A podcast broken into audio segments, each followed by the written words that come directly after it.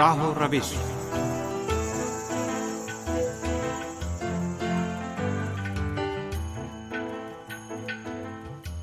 سامن پروگرام راہ و روش کی ایک اور کڑی لے کر حاضر ہیں۔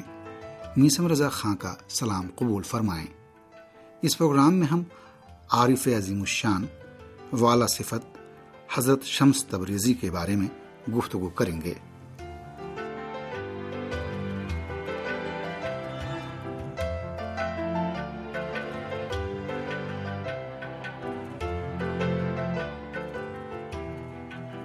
سامعین، سات مہر مطابق انتیس ستمبر کی تاریخ اسلامی جمہوریہ ایران میں نامی و گرامی عارف باللہ اور عجوبہ عالم معنی حضرت شمس تبریزی کے نام سے مونون ہے اور اسی مناسبت سے دنیا بھر میں موجود ایران کے علمی و ثقافتی مراکز میں ان کی یاد میں سیمینار اور اجلاس منعقد ہوتے ہیں۔ حضرت شمس تبریزی کے بارے میں کہ جس کا مولانا محمد جلال الدین مولوی نے کہ جو خود بھی ایک عظیم ایرانی شاعر و عارف تھے، بہت سی نظمیں اور غزلیں کہی ہیں۔ کچھ زیادہ اطلاعات موجود نہیں ہیں، بلکہ جو کچھ بھی ہے وہ پردے ابہام میں ہے۔ شمس تبریزی جب چھ سو بیالیس میں قونیا پہنچے تو تقریباً ساٹھ سال کے تھے۔ اور اس وقت جب مولوی نے ان سے ملاقات کی تو ان کی حالت منقلب ہو گئی اور اس وقت ان کی عمر انتالیس برس تھی۔ اس بارے میں کہ یہ ساٹھ سالہ بزرگ کون تھے اور انہوں نے کیا کہا اور کیا کیا کہ نہایت مختصر عرصے میں ایک معروف و مشہور اور عظیم و نامور فقی و ادیب اور فلسفی کو کہ جو چار معروف و معتبر مدرسوں میں درس دیتا تھا، اپنا عاشق و دیوانہ بنا لیا۔ بہت کم اطلاعات ہیں۔ تاہم، جو چیز واضح ہے وہ یہ کہ مولوی نے شمس سے ملاقات کے بعد ان کے پاس جو کچھ بھی تھا، سب ہار بیٹھے اور اس پر راضی و مسرور بھی تھے۔ مولوی پر تحقیق کرنے والے اکثر مولوی شناسوں کا اعتراف ہے کہ اگر شمس نہ ہوتے اور مولوی کو نہ ملتے تو مولوی فارسی ادب اور عرفان میں ہرگز ایک منفرد و معروف شخصیت نہ بن پاتے۔ کیونکہ مولانا جلال الدین محمد مولوی کا شاہکار، دیوان کبیر اور مصنوی مانوی شمس تبریزی سے آشنائی کے بعد کی تخلیق ہے۔ لیکن اگر مولانا نہ ہوتے تو شمس کا نام بھی عالمی سطح پر زندہ و جاوید نہ ہوتا۔ تو پھر یہ شمس کون ہے؟ حقیقت اشیاء کو دیکھنے کی قوت و صلاحیت رکھنے والے عظیم عارف شمس الدین محمد بن ملک داود تبریزی چھٹی صدی ہجری میں پیدا ہوئے اور ساتویں صدی ہجری کے نصف میں اس دار فانی سے کوچ کر گئے۔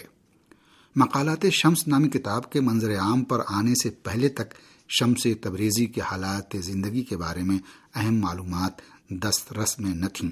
تاہم، شمس کے بارے میں کچھ اطلاعات سلطان ولد ابن مولوی کی کتاب ابتدا نامہ اور مناقب العارفین افلاقی نیز رسالہ سپہ سالار جیسی کتابوں میں ملتی ہیں۔ رسالہ سپہ سالار میں شمس کے بارے میں آیا ہے کہ کسی بھی مخلوق کو شمس کے بارے میں کچھ پتہ نہیں تھا۔ کیونکہ وہ اپنی شہرت کو چھپاتے تھے اور خود کو پردہ اسرار میں پنہا کیے رہتے تھے۔ مجموعے مقالات میں اگرچہ شمس تبریزی نے اپنے حالات زندگی اور ماضی کا کوئی ذکر نہیں کیا ہے، تاہم ان کے صفات و حالات کے بارے میں جو واقعات ملتے ہیں، ان سے انہیں پہچانا جا سکتا ہے۔ وہ صفات و اقوال کے جو انہوں نے گوناگوں مناسبتوں سے افراد کے بارے میں بیان کیے ہیں، وہ ان کی شناخت کے بارے میں راہ گشا ہو سکتے ہیں۔ بہت سے محققین کا خیال ہے کہ کتاب مقالات ایسا دریچہ ہے کہ جو ہمیں اس عجیب و غریب شخصیت کے افکار و نظریات اور راہ و روش سے آشنا کرتا ہے۔ اس کتاب میں ہم دیکھتے ہیں کہ وہ قونیاں آتے ہیں اور ایک کاروان سرا میں قیام کرتے ہیں اور جب ان سے کہا جاتا ہے کہ خانقاہ میں کیوں نہیں آتے، تو طنز کرتے ہوئے کہتے ہیں کہ میں خود کو خانقاہ کے لائق نہیں سمجھتا۔ یہ خانقاہ اس قوم کے لیے ہے جسے دنیاوی زندگی کی پرواہ نہ ہو۔ جن لوگوں کو دنیا عزیز ہے، وہ خانقاہ تک نہیں پہنچتے اور میں اس کے لائق نہیں ہوں۔ جب ان سے کہا جاتا کہ اگر اہل خانقاہ کے لائق نہیں ہو تو مدرسے کے لائق تو ہو۔ تو آؤ مدرسے میں رہو۔ اس کا جواب دیتے کہ میری نظر میں اہل مدرسہ لفظوں کے اسیر ہیں اور اس طرح کی بحث میرا کام نہیں ہے۔ اور اگر لفظوں سے باہر نکل جاؤں اور اپنی زبان میں بحث کروں تو لوگ ہنسیں گے اور مجھے کافر کہیں گے۔ اور پھر کہتے ہیں کہ مجھے چھوڑو کہ میں مسافر و پردیسی ہوں اور مسافر کے لیے کاروان سرا ہی مناسب ہے۔ شمس خود کو غریب یعنی عالم مسافرت میں دیکھتے تھے اور کہتے کہ اللہ نے مجھے تنہا پیدا کیا ہے۔ لوگ ان کی باتوں سے آشنا نہیں ہیں۔ ان کی زبان کوئی نہیں سمجھتا تھا۔ اور یہی وجہ ہے کہ وہ کہتے ہیں کہ اللہ کے ایسے بندے بھی ہیں کہ کسی میں نہ ہی ان کا غم برداشت کرنے کی طاقت ہے اور نہ ہی خوشی برداشت کرنے کی قوت۔ وہ جو سراہی پر کرتے ہیں، اسے ایک ہی بار میں اندر اڈیل لیتے ہیں کہ جسے اگر کوئی دوسرا پی لے تو ایسا وجد میں آئے کہ پھر ہوش میں نہ آئے۔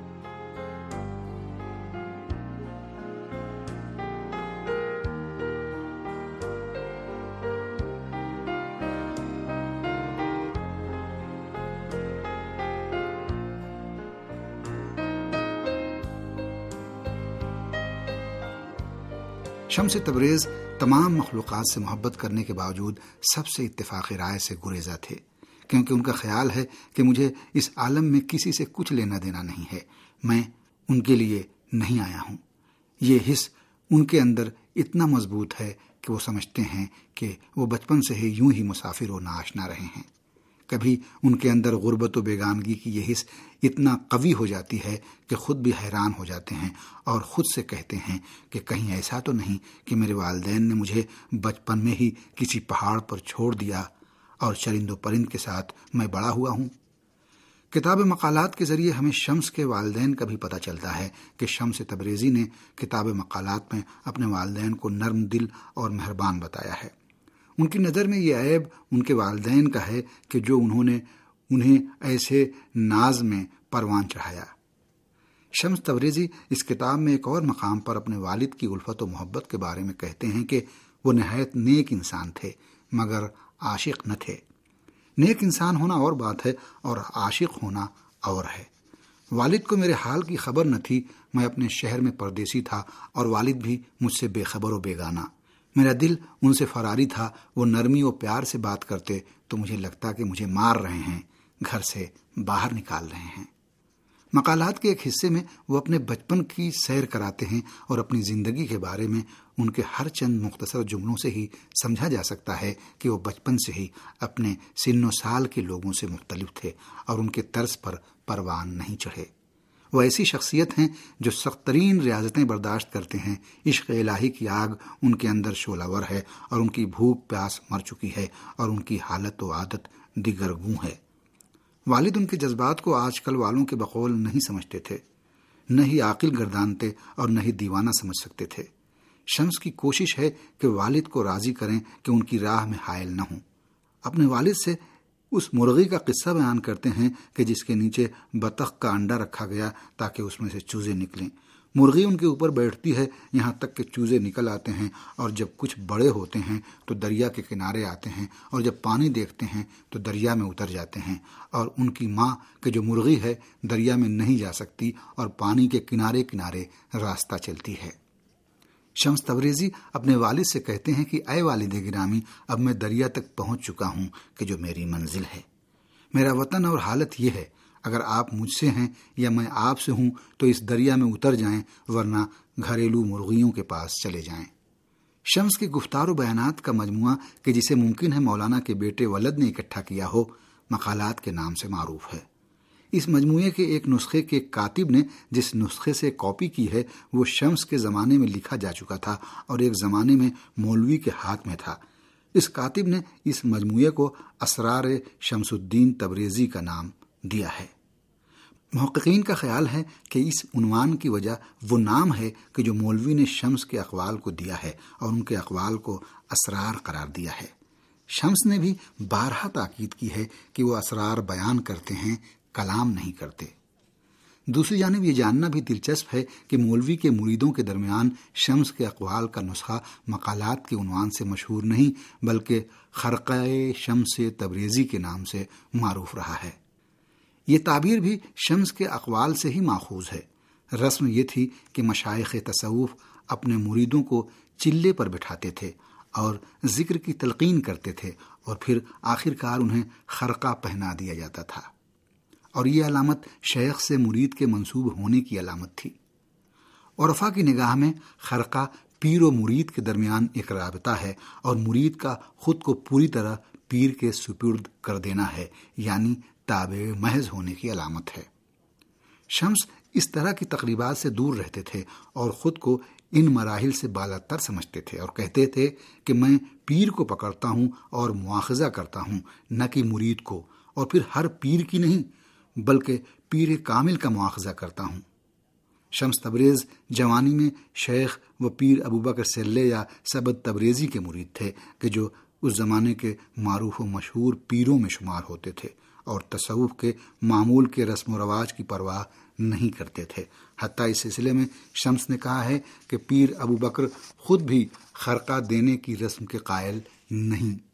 ایک دن شمس سے پوچھا گیا کہ اپنے خرقہ کی صنعت بیان کرو۔ تو تنزیہ کہا کہ ہمیں رسول اللہ صلی اللہ علیہ وآلہ وسلم نے خواب میں خرقہ دیا ہے۔ وہ خرقہ نہیں کہ جو دو دن بعد پارا ہو جائے اور گدڑی بن جائے اور کوڑے میں پھینک دیا جائے، بلکہ گفتگو وہ کلام کا خرقہ۔ اور ایسا کلام نہیں جو عقلوں میں سما جائے، بلکہ ایسا کلام کہ جو کل و آج اور کل سے مختص نہیں ہے۔ عشق کو کل، آج اور پھر آنے والے کل سے کیا غرض؟ شمس تبریز صاحب عرفان اور صاحب حال و مقال دونوں تھے۔ لیکن افسوس کہ اس قدر نقطہ سنجی و سخن فہمی کے باوجود کوئی کتاب نہیں لکھی۔ اور اگر لکھی ہوتی تو شاید فارسی نثر کا عظیم شاہکار ہوتی۔ مولوی نے اپنی غزلوں میں بارہا شمس کی قدرت کلام اور اس کی گہرائیوں و گیرائیوں کا ذکر کیا ہے۔ حتیٰ اس کے مقابلے میں اپنی دل فریب و دل انگیز غزلوں کی ملامت کی ہے۔ شمس خود بھی اپنی قدرت کلام سے باخبر تھے۔ وہ مقالات میں کہتے ہیں کہ جس نے میرے کلام کو سمجھا، اس کی علامت یہ ہے کہ اس پر دوسروں کے کلام کا اثر ختم ہو جاتا ہے اور تلخ ہو جاتا ہے۔ شمس مولانا کے حوالے سے کہتے ہیں کہ مولانا کہتے ہیں کہ جب سے آپ سے آشنائی ہوئی ہے، اس وقت سے ان کتابوں میں کوئی لطف نہیں رہا۔ شمس اس بات سے کہ ان کے زمانے کے لوگ ان کی باتیں نہیں سمجھتے، انہیں معذور سمجھتے تھے اور حماسی انداز میں کہتے تھے کہ ان لوگوں کو میرے کلام سے مانوس نہ ہونے کا حق ہے، کیونکہ میری تمام باتیں ذات کبریائی کی جانب سے ہیں۔ شمس کے دشمن اور بدخواہ بھی شمس تبریزی کی قدرت بیان کے معترف ہیں۔ سامعین، اس کے ساتھ ہی پروگرام کا وقت ختم ہوتا ہے۔ اجازت دیجیے خدا حافظ۔